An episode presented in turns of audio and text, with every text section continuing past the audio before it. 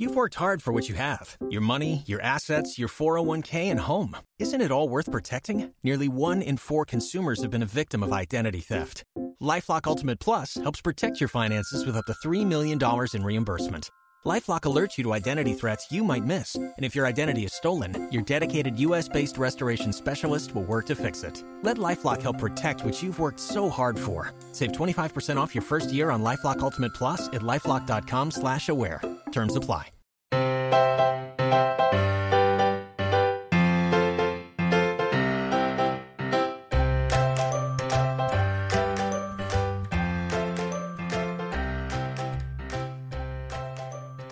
And welcome to the Professional Book Nerds podcast presented by Overdrive. This is Joe. Hi, hello. Before we get into today's episode, I just wanted to remind y'all to rate, review, and subscribe on Apple Podcasts, Spotify, or wherever you do your listening. Remember, if you have questions or suggestions, you can get a hold of us nerds via email. That's professionalbooknerds at overdrive.com. You can also find us on socials. We're on Insta, Twitter, and TikTok at Pro Book Nerds. With that, let's get into my interview with Ore Agbaje Williams.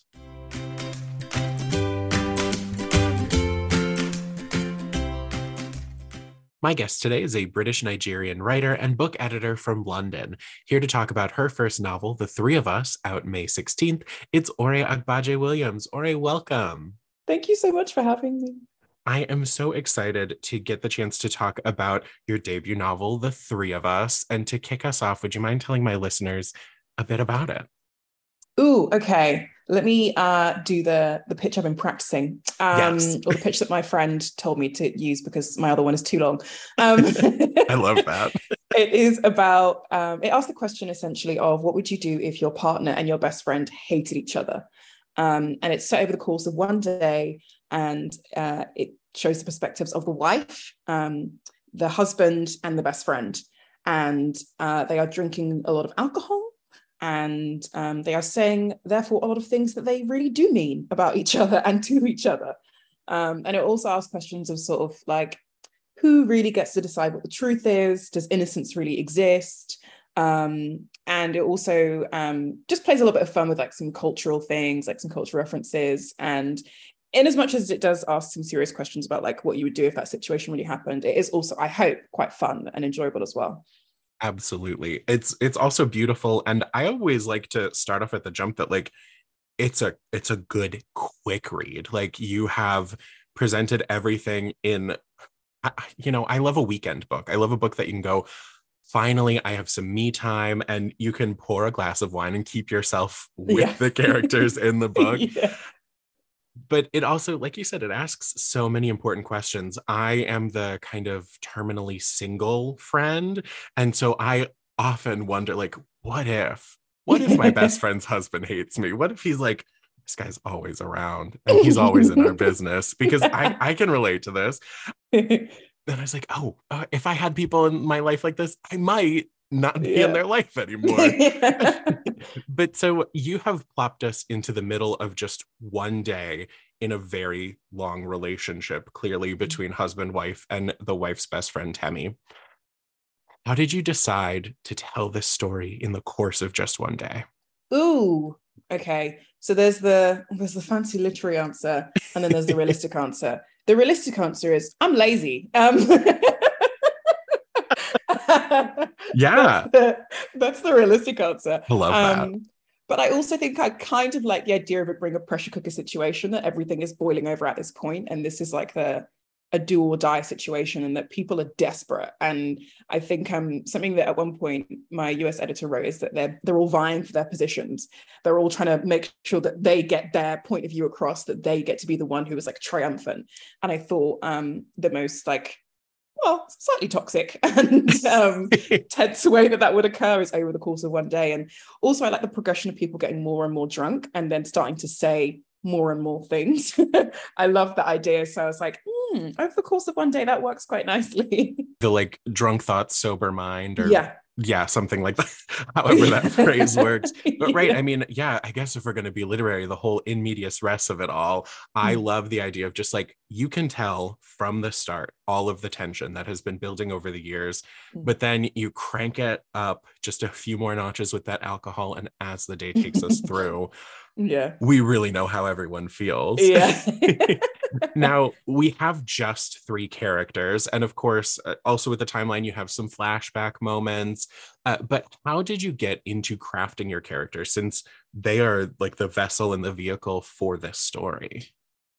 I think and this oh well this doesn't spoil anything for anybody but um i think some, some people might be upset by this because people have told me very strong feelings i have about temi but everyone is kind of crafted around Temi. Um, so, like the best friend and her kind of pacifism is crafted around Temi, and the book begins with Temi, and it also with Temi. Um, so, um, so you know, um, I don't know why I mouthed that because it's really, really clear what I just said.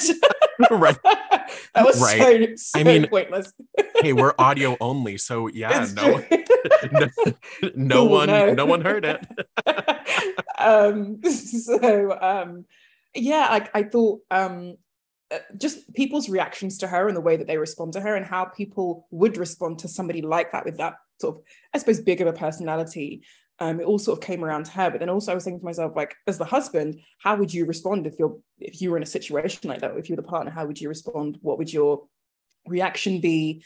Um, especially as someone who probably considers himself very measured and very sensible and very rational. Um, and I just thought people, how people would react to her and that her being in that kind of situation would be so interesting. Um, and I think also then after I had that kind of framework in mind and I knew that she was going to come at the end as like the big showy person um that I was like okay what are these people? What are these people like? Who are they? And then I started to build around them more individually as well which I think was really helpful. And I know that my editors appreciated it.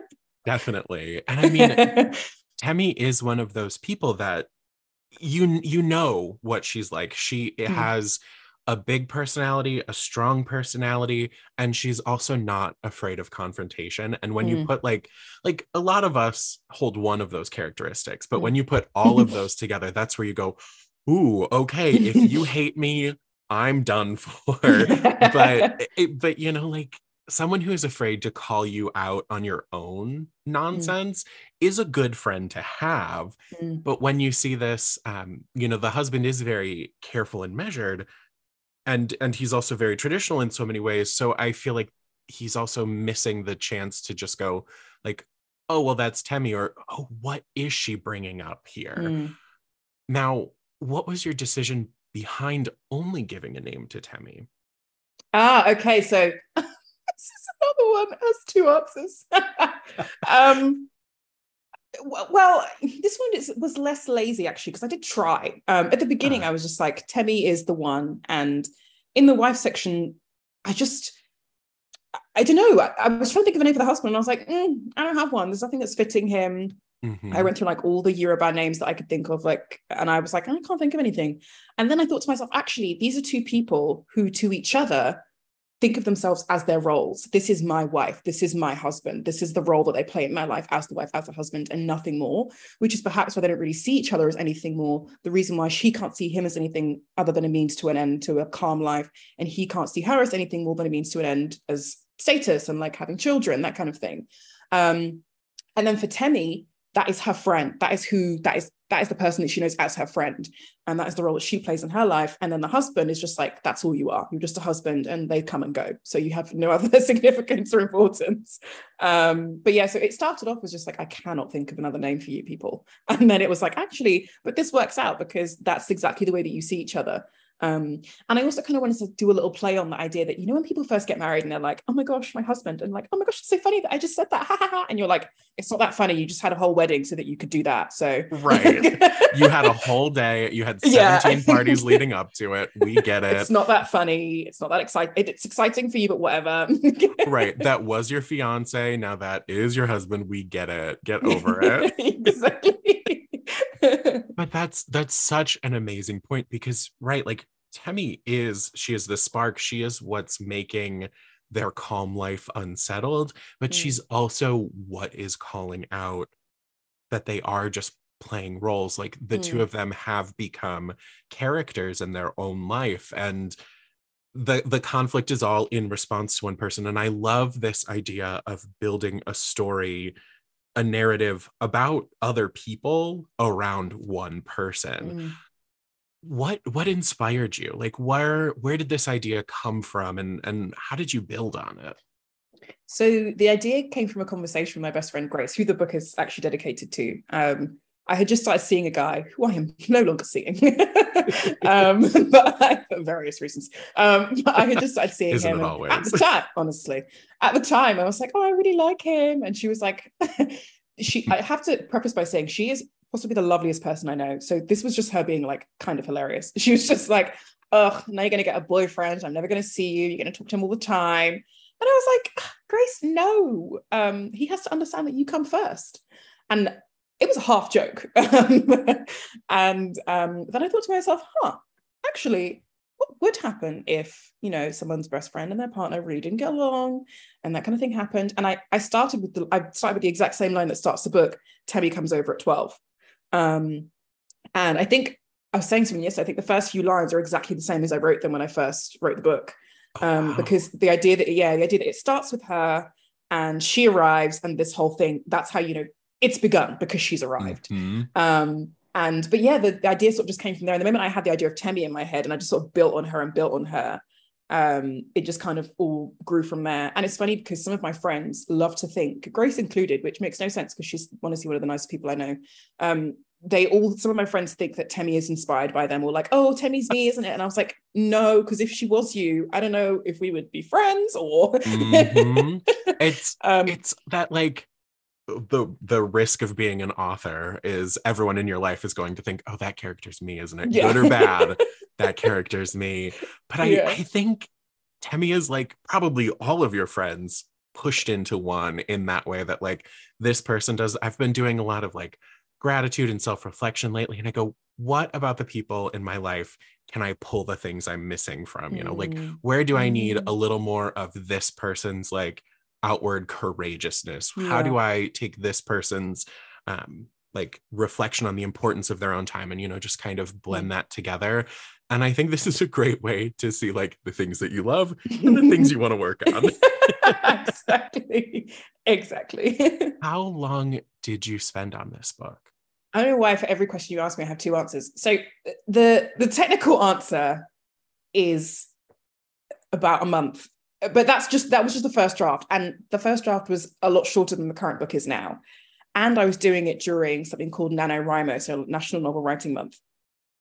However i got signed to my literary agent in 2018 and i wrote this book in november of 2020 so she signed me with a completely different book um, and when she sent me, and when I and then I finished that book, finished writing that book, she sent me editorial notes, and then I was like, mm, I'm bored. and, and she was like, uh, okay. um, and then I went through maybe another three or four ideas, some of which I wrote a lot of, some of which I didn't write that much of.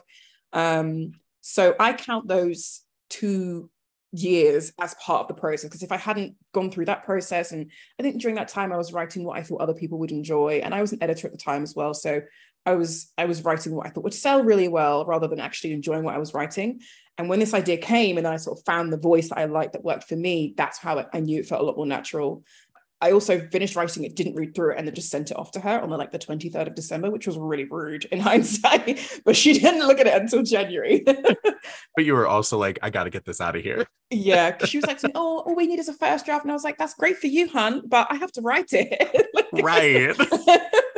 but had she not, to be fair, had she not been like, we just need a first draft and been like kind of firm about it, I probably would have just been flailing around, twiddling my thumbs up till now. Um, but I think that helped to give me like a push of like, you better do something otherwise. it's it's so amazing how the behind the scenes works. I mm-hmm. mean, uh, something I want to return to is is your mention of writing what you thought would sell or writing what other mm. people were doing to kind of like match the trends. But yeah. um, first, I want to return to NaNoWriMo. How when did you start kind of like pushing yourself for trying NaNoWriMo? Um, well, my friend had told me about it. A friend of mine who's also a writer, she told me that she had been thinking of doing it for her second book. Um, and I was like, a thousand words a day, girl, we have full time jobs. What are you talking about? Right. um, I was like, I don't, I don't think so. Um, but she was like, you don't have to write a thousand words a day. You can just write whatever you can do, that kind of thing. So I was like, okay. And then it just so happened, honestly, serendipitous that I had the conversation with my friend, had started seeing this guy, had the conversation with my friend at, in no, all in November, like the beginning of November. And then I was like, oh, well, I suppose I can do it now. Um, and that really helped. And some days I did not write a thousand words. Sometimes I would literally open the document, write the word and, update the tracker, and then close my laptop again. hey, you, you got to meet yourself where you're at. Like So- that's, exactly. Sometimes that's human. have those days. Um, but it did feel satisfying every now and again to be like, oh, I wrote a thousand and five hundred words today. I'm going to update that tracker, and it looks really cool. Even though it wasn't even a public profile, so nobody was giving me a clap on the back except for myself. And I also think that the friend I was doing it with, she stopped doing it like a week in. I think so. I was just doing it on my own. But and now you're like, I'm going to publish incentive. this. Exactly, exactly. So it's really helpful. Um, and it's it's amazing actually because I didn't realize how many people knew about NaNoWriMo until both my UK and US publishing teams were like, yeah, we're going to use that in their bio and stuff. And I was like, why? Do people know about that? Is that a thing? but it's a big thing. It's a big thing, it- uh, especially for the like um 2010s YouTube crowd. NaNoWriMo was a big uh Yeah. online existence or like the the Tumblr Tumblr girlies from then as well. Oh my gosh, yes. Oh, Tumblr. Can't be mad at that. Have you tried NaNoWriMo again since then? Of course, and I've got a I I have made an account for book two. Um, I've made like a new project thing for book two. Um, I haven't updated it as yet, um, which will tell you everything you need to know about how book two is going. um, but we'll get there. We'll get there. It's a process. It's a process. It's fine. it worked for you the first time. You're gonna test a bunch of things until you find what works for the second. Exactly. And for some reason, I don't know why I've become super ambitious, but I've actually extended the or increased the word count for book two, even though I didn't meet it with the first book. So I don't know who I'm playing with. Like, I don't know why I'm joking around with myself. um, but I have increased the word count for book two um, by like 10,000 words. So that'll be interesting to see if I actually achieve that um, in the time I've given myself. but we'll see. I love that. I love that. I mean, hey, because that could turn into like, oh, well, now I've gone way above that. I've hit it. Or like, oh, I didn't need all that. Like, I mean, like, no matter what, you end up with a beautiful final piece. it's true. It's true. Yeah. I love that this was kind of like the starting point that turned into such a great, such a great piece about relationships, about friendship, and about uh, marriage. On the flip side, would you say that your work as an editor challenged you as a writer? Did it make it harder to to write? Um, or maybe took you a little longer to find your own voice because you were comparing to other voices or trends? A hundred percent. Yeah. Um, I think people thought it would make it a lot easier because it'd be like, well, you know what makes a good book, so you could just write it. And I'm like, if it was that easy, uh, I would have gone a long time ago and I would have had like 12 different bosses by this point because I would have all gone off to write bestsellers. It's not so simple. Like it's so much easier to identify what works and doesn't work in a book that you are not attached to, especially in any emotional way, than it is to do it with your own work. Um, I mean, I can read stuff I write now and be like, oh, what is that? But it's it's different from it's different from saying, oh, I think you could bring out this more or bring out that more. Um, even just like a funny story I love to tell is that my US editor, Sally Kim, who is amazing, she identified something hilarious in the book when we did first early edits. She said, I don't know if it's a gag, but um, they actually currently go through 13 bottles of wine and a bottle of whiskey. I don't know that they would be standing up if that was. and I was like, oh yeah, I did not count. I did not count that. So obviously we whittled it down. But um, yeah, I was definitely thinking with my editor's hat on, like, oh, this has worked in the market and this could be good. And therefore, because this has been a bestseller, something like this and this, or like, you know how sometimes we write, um, we see uh pictures like so and so meets so and so, and it's like two of the biggest selling books of all time. And you're like, you obviously haven't written a book that is two of those things. But There's like- no way you have combined The Catcher in the Rye with Hu- The Hunger Games, but if you have, I'll try done. it. exactly. So I was just like, it's it's a I think It's no. Um, and when I was writing those things, I didn't really like them. And actually, the book that my that I'd started writing, I think I wrote like twenty thousand words of, um, that I sent to my agent. That she said to me, um, I just don't get it. And I was like, uh, it's 20,000 words. Could you try? Um, um, it was a book I was, I was trying to, to write. Yeah, it was in the style of like one day. It was like a one day style book. And I was like, that book is great, but that's not what yeah. I write. That's that's David Nicholls is amazing at that. That's his bag. It's not my bag. right. And I was like, I need you need to find what works for you, what feels natural. When you're writing it, it feels like this is what you would say, or like this feels like your humor. This feels like something that you would want to read. Um, and that you can put your name behind and you can happily talk about for two, three years or for the rest of your life or whatever.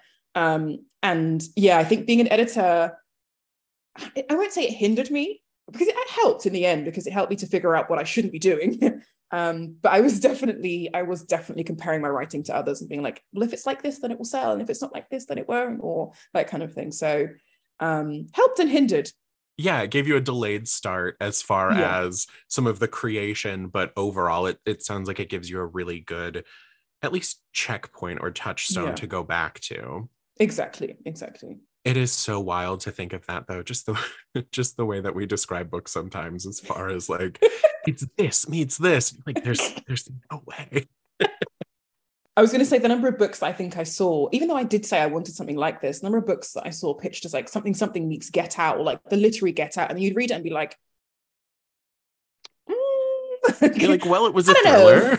yeah, exactly. and it, it had a social commentary, but it it it, it wasn't Get Out, but maybe that's because that's a film and it's Jordan Peele, and I don't know how replicable that is. But you know, you did okay. It was good. I enjoyed it, but I, I wouldn't compare it to Get Out if I was you personally. like I will, I will finish it, but yeah, I would change this description. Yeah. this book is very close, claustrophobic, even because you have such close quarters.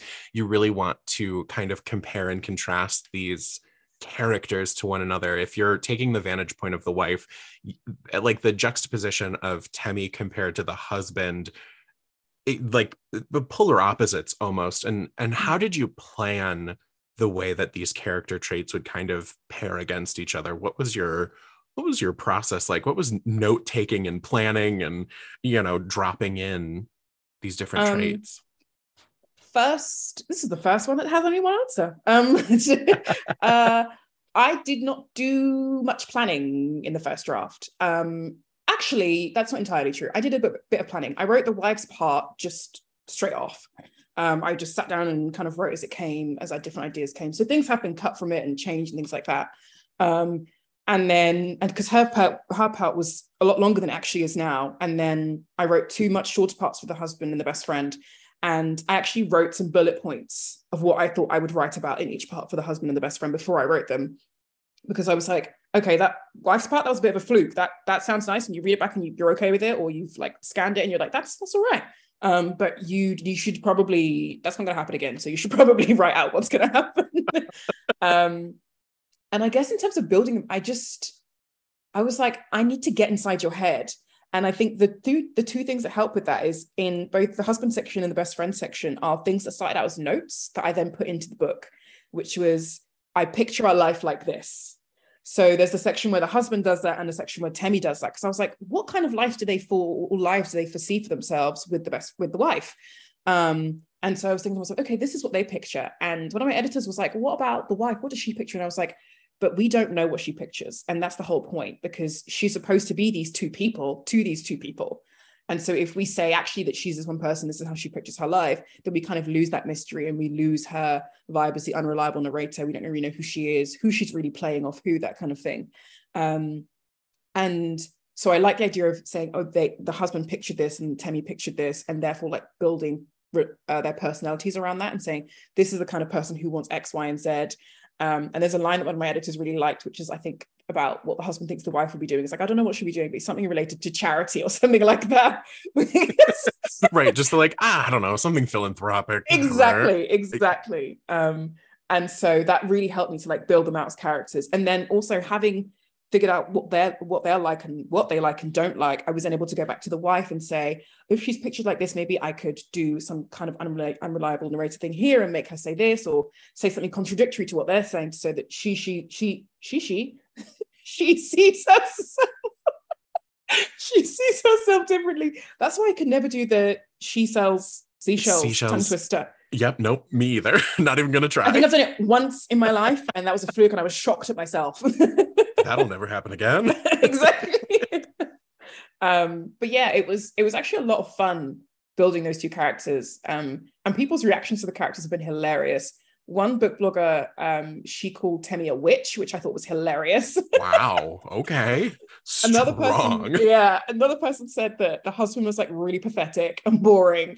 And um, my sister in particular, um, I mean, she's not really newlywed anymore. She's married for like four years, four more than four years. I should know that. But anyway, um, she she was like, oh, the wife just needs to make up her mind. Da-da-da. And I was like, oh, you're you're still fresh in love. That's why you think this uh-huh.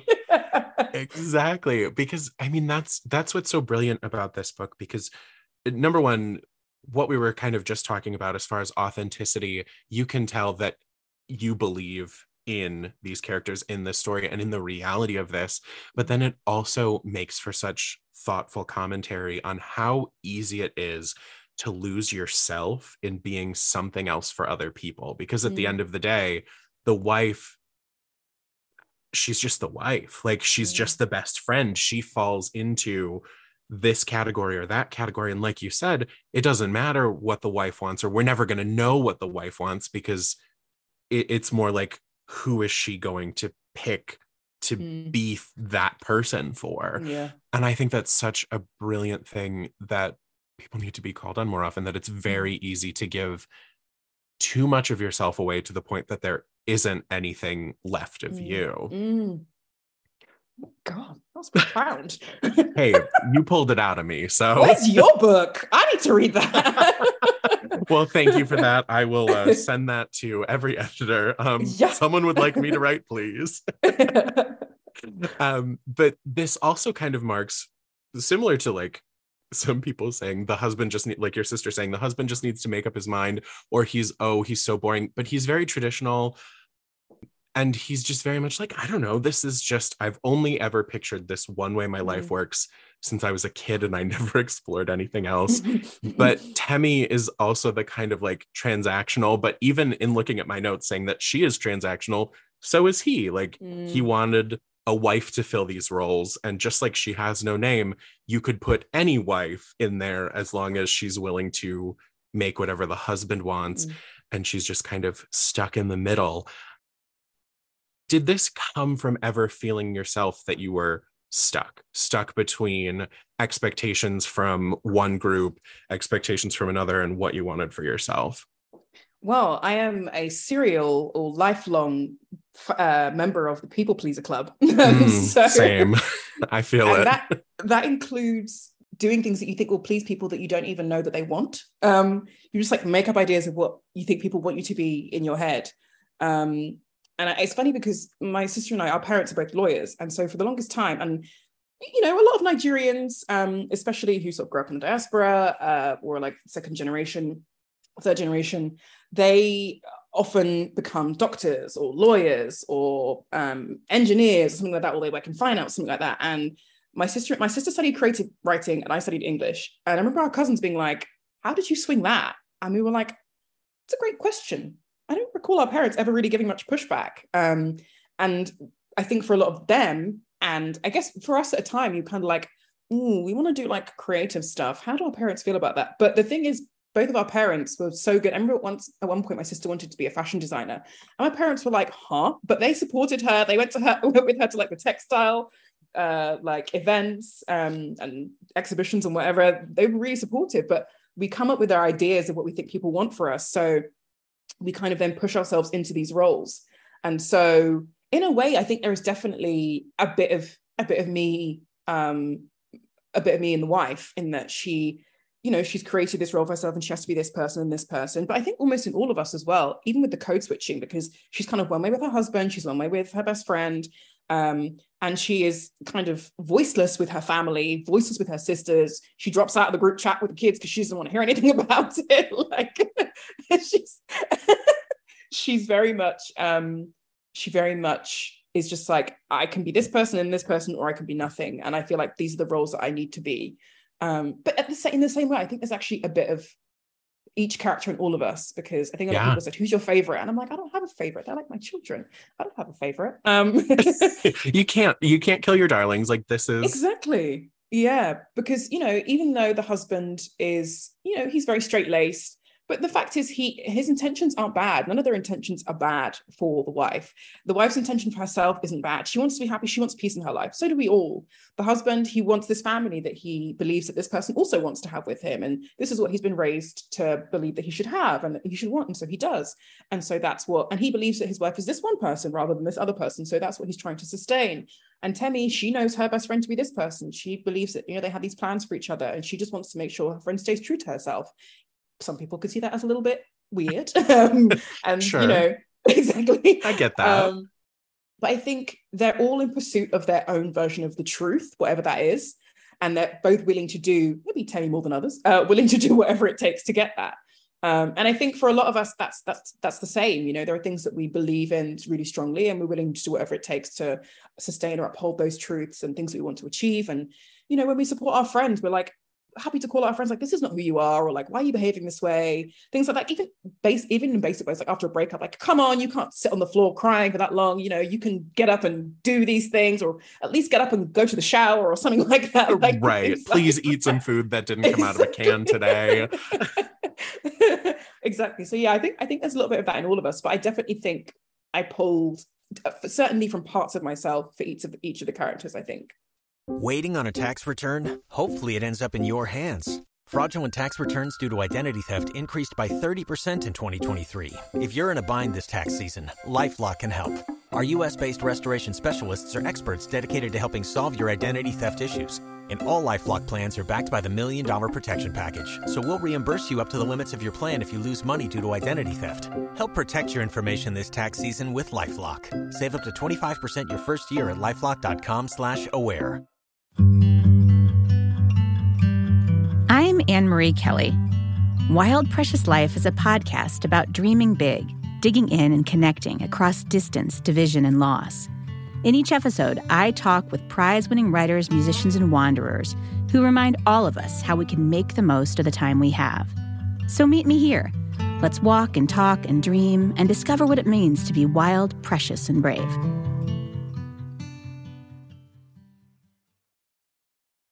You kind of mentioned some of it before. How have you been feeling reading some of the reactions online? Have you been really looking into them? Because uh, I, I want to preface that by saying, like, I think anything that people take from this is that there are parts of all of these characters, like you said, in all of us. So that also means there are going to be things that we're not happy to see about ourselves.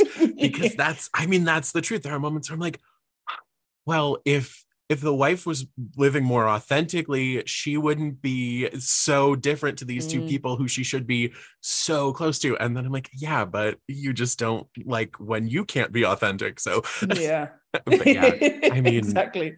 How how have you been feeling just seeing the reception to your book? Um, honestly, I've been I feel so grateful because I've worked in publishing and I know getting books out far and wide, you can post stuff as much as you like. People don't necessarily read it. So I feel extremely privileged on the first time to see that anybody's even been reading it at all, like taking the time out of their day. Like if I don't like a book after like the first two pages, I will put it down, even if I purchased it. Like so um, I really appreciate people reading it through. Um, I have been so happy to see all the responses. Um, people I think have had quite visceral reactions, which I really enjoy um, people have either said like that, but that book blogger who was like, uh, Temi is a witch, um, or people who've messaged me, like some of my colleagues who messaged me when I was looking at HarperCollins, and they were like, "Oh my god, I hate this person," or like, "Why did you write this thing?" or like stuff like that. I just found funny. Um, some of my friends um, who have read it and been like, "This is hilarious." One of my friends messaged me and was like, "I hope you don't have any friends like Temi. If you do, we need to talk." oh. um, and just also book bloggers being like this was hilarious. And i'm like i'm so glad you enjoyed the humor because i definitely pulled humor from like the way my friends and i talk to each other as well. So i'm like if you get the humor that makes me so happy. Um and some of people who like specifically like nigerian readers who read and like i love these cultural references that you put in here to this and this. That's made me really happy. And yeah the, the specifically the visceral reactions people who are very much they are very much on one team. I haven't yet seen anybody actually maybe one or two people who've been like, oh, I, I don't have a specific team, but there are definitely people who are like, I'm team Temi or I'm team husband, and there is yep. no in between. you've, you've made the new team Edward and team Jacob. oh my gosh, yeah for everything smart I can say, I also have to bring it back to Twilight. So it's the duality. but but it's Twilight is everything. So quite Thank frankly, you. it makes sense. It makes sense. exactly. A soundtrack shouldn't go that hard if it's not going to be everything. Honestly, I think about that piano music all the time. Bella's lullaby. I and to be fair, like I read it for the first time last year for the mm. podcast, and I saw the movies like back to back, all of them, and now my life has changed. So it's an annual tradition. I I think I watch them maybe not maybe not every single year, but maybe like every two or three years I rewatch the films because I'm just like I kind of have to. You kind of have to. Do I skip past the one where Edward is in that Italy place and he goes to? Is it like mm-hmm. the, the, the, second one or the third it's one? the second one, yeah. Yeah, when he goes to that maybe maybe I skip past that that little bit just because I don't need right. to see it. We know, we know. Um, maybe I um, don't need Bella's like several month depression. Maybe I can just. I get it. Like I get it. I know. We've I been there, girl. But, but like, like, come on. once was enough. Once was enough. Um, but it it's a it's like a it's like a cultural reset. It's like, oh yes, good good films and good books happen, and this is the product of it. you know, the seasons have changed when you can hear the the music in the background. Like, oh, it's it's time to watch Twilight. And when anyone puts on that Muse song, um, Supermassive Black Hole, I'm like, oh, yep. where's the bat? Where's the bat? Time to play baseball. Here I go. well, listeners, this episode is not free from references of Twilight. Uh, someone reset the counter. so, I want to shift for a moment and talk about the formatting of your book. I would be mm. remiss if I didn't, mm. uh, because you've made such. A, I am such a sucker for like making your book different. Anything mm. that can kind of set apart from what we've been given and we've been given a lot of beautiful work over the years but like challenge me a little bit. When i look at these words on the page i want to have to see something different. And so mm. first of course you've broken the book into three sections one from each character kind of told in their voice. Um, since this novel relies so heavily on these three characters how did you find each of their voices writing these sections? Oh that's a very good question. Um, when I did interviews for jobs, my friend told me that when you need more time to think about a question, you should say, That's a very good question. well, it works on podcasts and it makes the hosts happy. um, but that genuinely was a very good question. Um, how did I find their voices? I think the wife, I just knew she was kind of this like flat passive person immediately. And I knew that she was fascinated most by Temi. And so I thought when she writes about Temi, it's going to be a little bit more energy. It's going to be a bit more exciting. When she writes about husband, it's going to be like one plus one is two because that's just the way things go, kind of thing. Um, the husband, I wanted to have a tone of like complaining and annoyance because that's just what his whole vibe was. He was annoyed at the beginning of the day when she wasn't pregnant. He was annoyed when he spilled some green juice on himself at work. He was annoyed when he got his email from his boss. He was annoyed when he realized his wife's friend had been there. He was just annoyed, annoyed, annoyed. And Temi is what one of my friends, I can't remember which one, called an agent of chaos. And so Yep, absolutely. She, she is just like, I'm here to ruin your day. And I'm here to be honest with you. If you cry, that's your problem. I don't control your tear ducts. If you like, uh-huh. if you um, if you're upset about anything I say, that's a you problem. I'm here to tell the truth. And if you don't like the truth, that's not my problem. And so I needed that. I wanted that, like, I really could not care less energy coming from her, like on the page. Um, and I think once I knew once I knew what their reactions to each other and to the situation and the day was, I was then able to be like, okay, this is the tone, this is who this person is. Um, and also, I think specifically, I, have learned something about myself. I think over the last few months, I actually complain a lot, and it's really bad, and I'm trying to stop. um, but I think I probably channeled some of that I love to complain energy into the husband. And I also channeled that if I could say anything I wanted, I would channel that into Temi. And my friend my best friend Grace, she says that when I am angry, I become more eloquent with my insults. And she says, so I was like, ooh, I can infuse some of that into Temi. not that I would say everything that she says, but you know, if, I could, if I was that way inclined, I could. But I if won't, I could, I could. right? I could do it, but I'm not gonna. But exactly. so be exactly. warned, it's in me. I I love that, and I I love to hear when authors are talking that their characters and the bits about them are just kind of like birthed. The idea was there, and then it exists on the page. It was that I know this man wants to whine. I know that everything bothers him. You know, I know that she, that wife is flat. I know that Temi. Ooh, if I could say anything, she's gonna be it. And and that seems that just makes everything to me like wrap up really beautifully. It feels powerful that way. Now we do see occasional breaks to look at the past to build these characters up but it's almost it's always you know like that added context uh like a flashback. And Mm. so why flashbacks? What what made you want to still give us something? Because we are uniquely looking at like one day in these Mm. lives uh, what made you want to include i think there's there's only a handful of them Mm. but why the flashbacks I felt like I needed to give a bit of context um, to explain in a, in, a- in a way, because obviously I want readers to see the way that the way the characters, why the characters were the way they were through the book and like the present day. But I also wanted to say like, this is the origin story of this friendship, and this is the origin story of this relationship, and how they met might explain why they are the way now, why they are. I don't know why I'm struggling to speak. Why they are the way they are now to you.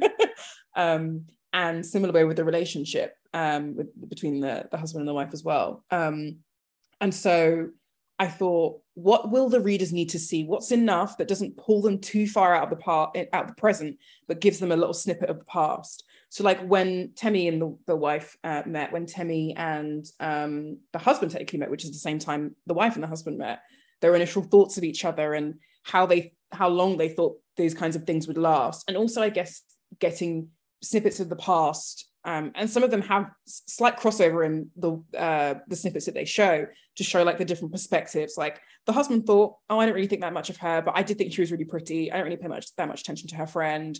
Um, and then the friend is like, um, "I was like, this guy is boring as hell, but his sister is interesting." um, didn't think she and my friend, he and my friend would last, but here we go.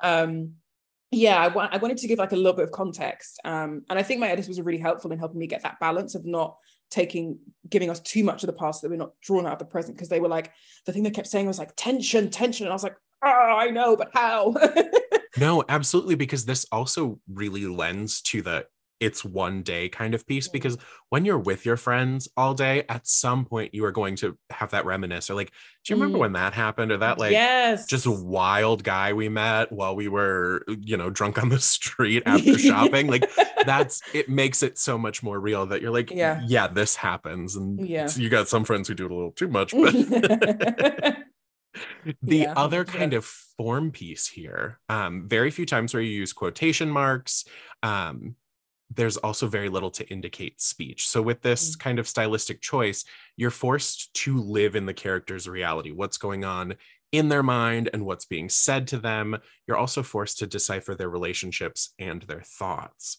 Mm. why did you want to experiment with your kind of form I really wanted it to be an internal monologue of each character. And I wanted every character to feel like they are so insular in their own heads that everything is just one long speech. Um, and I felt like if I separated it out, it would feel like they were telling a story, which they are in a sense, but it would be like telling a story rather than their story. And it needed to be their version of events um, because there's even a, an aspect in which you can question does this character really say this? Because this character is saying that they do but that doesn't mean that they necessarily do or that they say it the way that they they've written that this person says it. Um, and it was interesting because at one point uh, i think it's the scene there is one scene where i do pull the the tech the speech out which is the scene where the husband and wife are yelling at each other up from she he's upstairs she's downstairs. And um, I really wanted to keep it that way, but I was like, I can see that this would be very confusing if I don't pull this out. Um, and someone, someone else did suggest uh, at one point when we were sort of going through the process of uh, the book being bought, someone did suggest, oh, you know, we could like pull some of the words out and add some quotation marks. And I was like, mm, no. it would, ch- No, it no, would no, no. change the whole thing. And that is what makes this such a cool read. I mean, not having those kind of paragraph breaks or line breaks or quotes, it really makes it easy to shift into into their minds. You feel Mhm. like for this section of the book, you are the wife, you are the husband, you are Yeah. Temi. And it, it's it's a lot to take in and it's it's really cool. Like it's a Mm-hmm. it's it's just fun to be able to do that because you can place yourself there in in like the time you were stuck in the middle of an uncomfortable argument between a couple and Mm. you're just like Mm, oh yeah this is real and and also that's what like that fight specifically going into Yeah. their the like yelling from up and down and you know just the, just the back and forth you're like you can you can hear what's not being said because this time you've actually called out like this is what's being said but Mm. we know what they all think like at this point yeah, yeah. Ugh, I love that. I love the motivation. I love just going for it because I I love seeing different. I love that. that makes me so happy because that was the one thing I was like, oh, some people are not gonna like this. Because I know that with um, and this is not comparing me to Sally Rooney at all. Sally Rooney is amazing. But um, I know that in particularly normal people, the one that was obviously a book that really, really blew up, that people were really upset about the fact that she didn't have quotation marks. And I was like, what's funny is that you know where the quotation marks are supposed to go because you know who's speaking, which means that you didn't really need the quotation marks, did you? exactly. Like be challenged this one time. Like take take it in. And and I know some people, yeah, it's like I I just can't do it or it's uh Mm. XYZ, but give it a shot. exactly. And the one time I did go on Goodreads, I have not since gone on Goodreads to look at my book because I just think it's it's not a good idea for my mental health. Um, uh, I did see um, a lot of people who'd said, um, "This person doesn't use quotation marks. They don't pull out the quote. They don't." And I was like, "Okay, not to be rude, but I'm going to disregard your review because you're only you're only talking about this specific point. You're not talking about the content of the book. Yeah, you're talking about like the the the, the way that I've written it rather than the actual content and that kind of thing. So I'm like, you are entitled to your opinion, but your opinion is wrong. You are you are allowed to read what you like to read. So um, thinking on your writing process, do you have a necessary setup like quiet music? And is there also a snack and drink combo? I I love to know what is essential. oh, I should get a snack and drink combo. I don't I have think one, everyone I should get should. one. Yeah. Yes. I did have two writer friends tell me recently that I should drink when I write. And then another friend who was like, don't do that. You will become an alcoholic. And I was like, oh, I don't think so. I think I'll be fine. We'll see what happens. You. Um, but my setup is it's not quiet. I think, well, it depends. If I'm editing, if I'm editing, um, and that means like looking at editorial notes and then going back to look at the book and switching things around, I will usually have music with no lyrics, or I will be in silence because I would just need to focus and I'll need to like reread certain phrases. If I am actually just writing the book, I have a writing playlist which consists of this is gonna make me sound extremely basic. It consists of Tame Impala, Jungle, and uh, Khruangbin, and all their music just together, basically like all their albums. And I just press, I just press shuffle, um, and it's it's great because I know all the songs, so I'm not necessarily like listening to anything new. You're not And- digesting. yeah. It's just exactly. and it has lyrics, but it's not anything that I'm like. And no shade to these artists because I'm sure your lyrics are fantastic, but I'm not listening for meaning in your music at that time, at least anyway. Um, and I don't get sick of it. It's not like, oh, I've heard the song already. I'm gonna change it. I'm like, I'm happy to hear that song. I don't mind. Like it's okay for me to hear that. Um, so yeah, that's that's okay for me. But I um yeah, I don't have a specific like writing setup in terms of my uh like where I write. Um I gen- well, I generally write at my desk. Um but I don't necessarily I can write from anywhere. Um but I tend to write from my uh any I can write from my bed if I need to. I did a lot of editing from my bed. I did a lot of editing. I did a lot of editing from my uh um I think I did some on planes. Um just as and when I could, essentially, um, just to get it done. no, totally. I mean, I've had a lot of people say, I need to be in a coffee shop. I need to be Yeah. around other people. But I definitely fall in your camp of like, when I am working, I need, I need either music that I Mm. already know. So I, am not really listening to it, but it's there with me. Yeah. Or if it's something more focused, I need Mm. no sound, Yeah. no sound Yeah. whatsoever.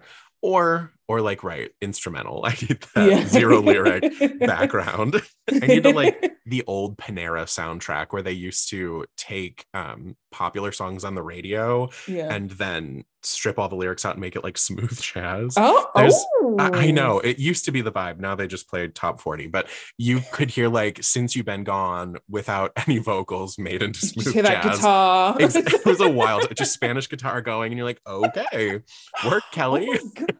Do you know what? That could actually be a vibe. A Spanish guitar playing that. I'm kind of into I'm it. I'm interested. I'm, I'm gonna call up the the corporate office of Panera and make some make some suggestions. we need like a now this is music version, but like the Panera edition. Yes. Like Yeah. make the new version of Kidz Bop, but just for smooth jazz of pop of top hits. Exactly. Exactly. We'll take it offline. We'll figure it out. Coming soon, listeners. So this book really dives deep into the things we all hold kind of close to the vest, unspoken truths, frustrations, uh, things we hide from those we're close to. But in this one day, it all starts to bubble up. What would you want readers to take away from the three of us? uh, a friend of mine asked me this question and he wasn't very happy with my answer. He was like, You write as a lazy. Um, uh, if you're listening, Simeon, I'm sorry, that was a terrible impression of you. Um, but uh, I don't have anything I would necessarily like for them to take away. I would like for them to enjoy it, but I have this thing which yeah, this is what he called lazy. Once I've written the book, I think it no longer belongs to me. It belongs to everybody who's reading it. What you take away is up to you. What you want to interpret is up to you. What you want to believe is up to you. A couple of people have been like, "Oh, you're working on book two," and I'm like, "Yeah." And they're like, "Is it a sequel?" I'm like, "No." And they're like, "Well, what happens?" And I'm like, "You decide. You get to read through all those perspectives, perspectives, perspectives, and decide um, what you think has happened, who you think is telling the truth. Are any of them telling the truth? What is truth? Who knows? Um, just get yourself into a little existential crisis. Um, Think a little too deep on it. Yeah. yeah. um, so I, I, I, I think you take away from it what you want to take away from it. Um, I don't want to prescribe anything because I think, yeah, I think that book, the book belongs to the readers now, and if they want to take something from it, they can. If they just want to be like, I enjoyed that, that was cool and fun, and then put it down, that's also okay. Um, but I think it's very much about like whatever your experiences is, that's the experience you're supposed to have with it, um, because it's it's specific to you. And I I don't want to tell anybody what that should be. Um, and I certainly don't. Well, it's not even that I don't want to. I can't tell anybody who's telling the truth because I don't know, and that's not for me to decide. I love that approach that you've just been like, no, I created this and now it belongs to you. You're Yeah. having your own journey with it and do with it what you will. And I would also really love the listeners to to take that away as well. Just Mhm. what you get from it was what was meant for you Mhm. when you read it. And I think I think that's beautiful. Now, to wrap us up, I like to wind down with some questions from a nosy podcaster. what are you reading or listening to right now? Ooh, I have just started, um, and my friend Amara will find this hilarious because she recommended this to me ages ago, and I can't remember the name of the author, which is terrible. But I've just started a rom com called Icebreaker, um, which is like a TikTok sensation, and I'm literally in a group chat about rom coms, and I'm trying to think. I can't remember what the author's name was, which is which is really bad, but it's like a TikTok Hannah sensation. Grace. Yeah, and it's about these ice skaters. I yeah, I'm in a group chat. We love rom coms. We love, love, love rom coms. Um, and I was like, I do have a pile of books I just bought, two piles, in fact, that I'm literally looking at right now. And I took off the top of the shelf because I was like, that's shameful if I have them sitting right there and I haven't put them on the shelf yet. um, but I'm looking at the pile. I'm like, I should read one of those books. Um, but but I I was like, do you want me to do first? I'm going to read a rom com. so I'm currently reading Icebreaker. Um, but I literally started like two days ago, so I'm not very far in. Um, but I'm sure I'll probably have finished that by the end of the week because I love how quickly I can read rom coms and just how enjoyable they are. So um, yeah, that's what I'm reading at the moment. I think that's perfect. Rom coms, so much fun. And there is nothing more real than having to move the stack of books out of frame for a Zoom call. Believe me, I just bought uh, a book cart from Target here in the States uh, because I needed to be able to be like, the top shelf, these are authors that I'm going to be talking to. So yeah. these have to happen first. And the second is just like, here's what you've been saying you want to read, but has been living in a stack for a year and a half. Honestly, I said to my husband the other day, I was like, I will move those books. She was like, Oh, I don't even see them anymore. I just moved, my eyes just move past them. I was like, Okay. Oh, they're a part of the decor now. That's yeah. just background to me. Are you binge watching anything right now? Okay, so I just binged watched um Fleishman is in Trouble. Oh no, but I should do that. Yeah, I just binge watched Fleishman is in Trouble. And um the sad thing is, and I'm so sorry, um, to the writer, I think her name is Taffy Brodesser-Akner, I think. I'm so sorry because I have the book. I didn't read it first. I will read it now. I will read it now. I will. I actually will. Um, and in fact, there are two copies because my housemate has one and I have one. Um, so I will read it. I will. I actually will. And I bought it with my own money because I wanted to read it.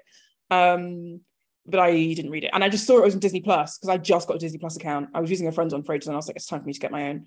Um, and, uh, and I saw Flash Trouble was on and I was like, ooh, I haven't seen Jesse Eisenberg in anything in ages.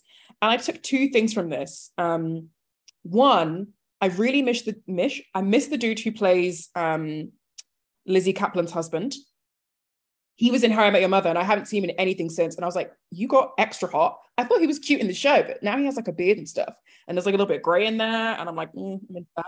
Um, I need to see Lizzy Caplan in more things. I need to see. Um, I was just about to call him Seth Cohen. I need to see Adam Brody in more things.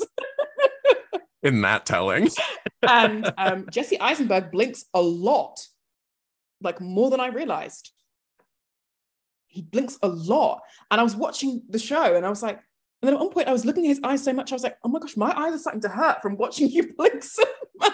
I'm tired now.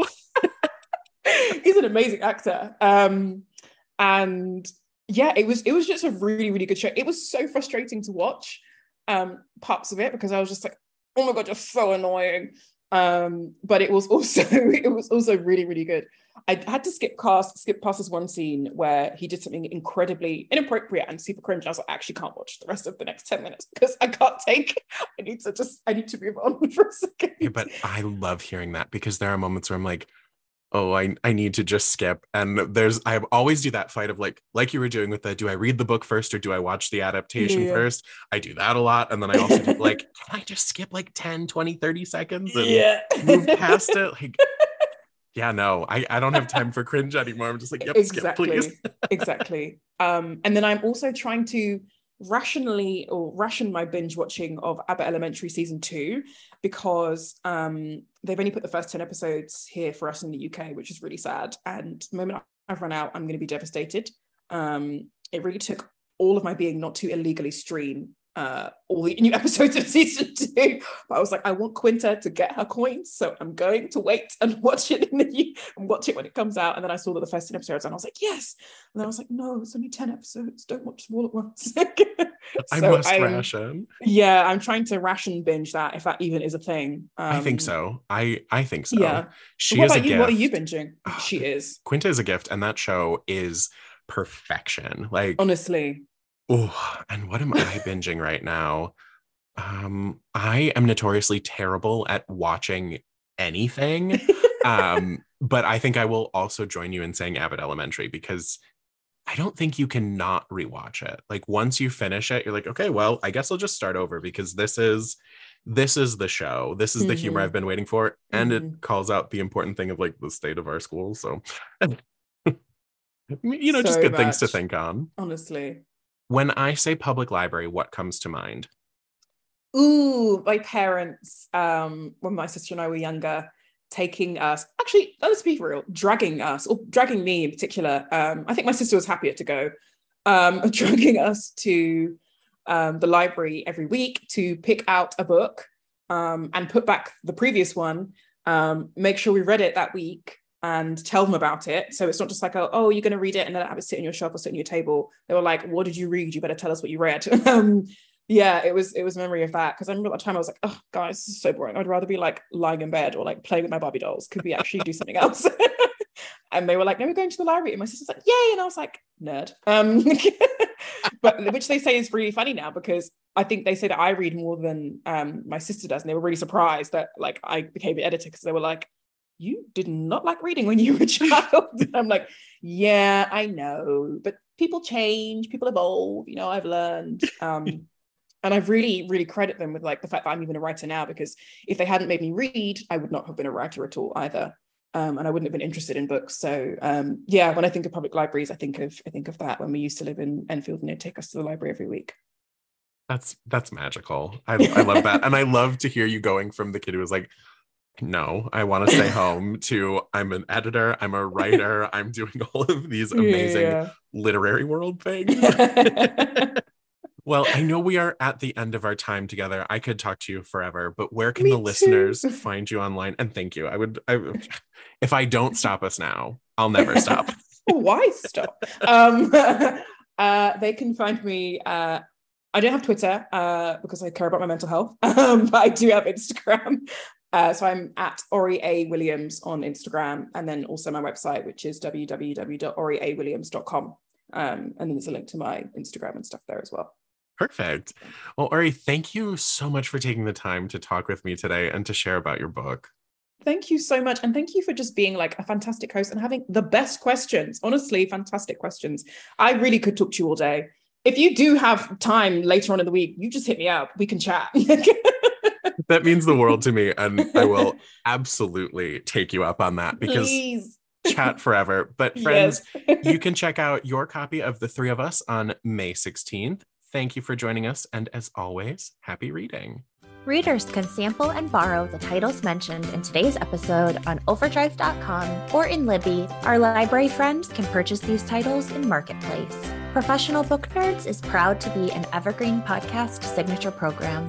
To learn about other Evergreen podcasts, visit evergreenpodcasts.com. Our podcast is produced, recorded, and edited by Emma Dwyer and Joe Skelly and presented by Overdrive. To learn more, visit professionalbooknerds.com. Judy was boring. Hello. Then Judy discovered ChumbaCasino.com. It's my little escape. Now Judy's the life of the party. Oh, baby, Mama's bringing home the bacon. Whoa, take it easy, Judy. The Chumba life is for everybody. So go to ChumbaCasino.com and play over 100 casino-style games. Join today and play for free for your chance to redeem some serious prizes. chumba ChumbaCasino.com. No purchase necessary. Void where prohibited by law. 18 plus terms and conditions apply. See website for details.